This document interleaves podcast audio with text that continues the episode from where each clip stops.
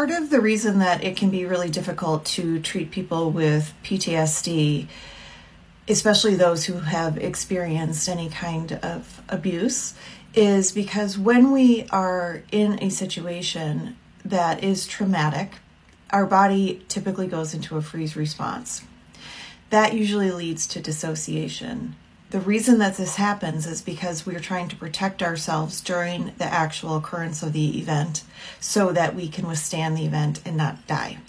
The goal is to be able to move the body from this stress response to a relaxation response.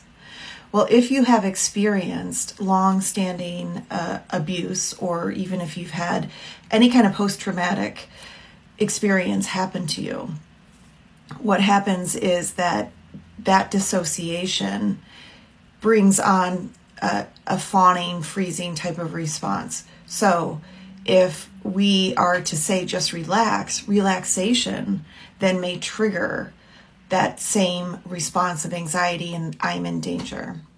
So, when we are treating somebody with some severe symptoms like this, we want to look at treating relaxation as exposure therapy meaning that we take little tiny baby steps to get to the place where that person can relax without being triggered.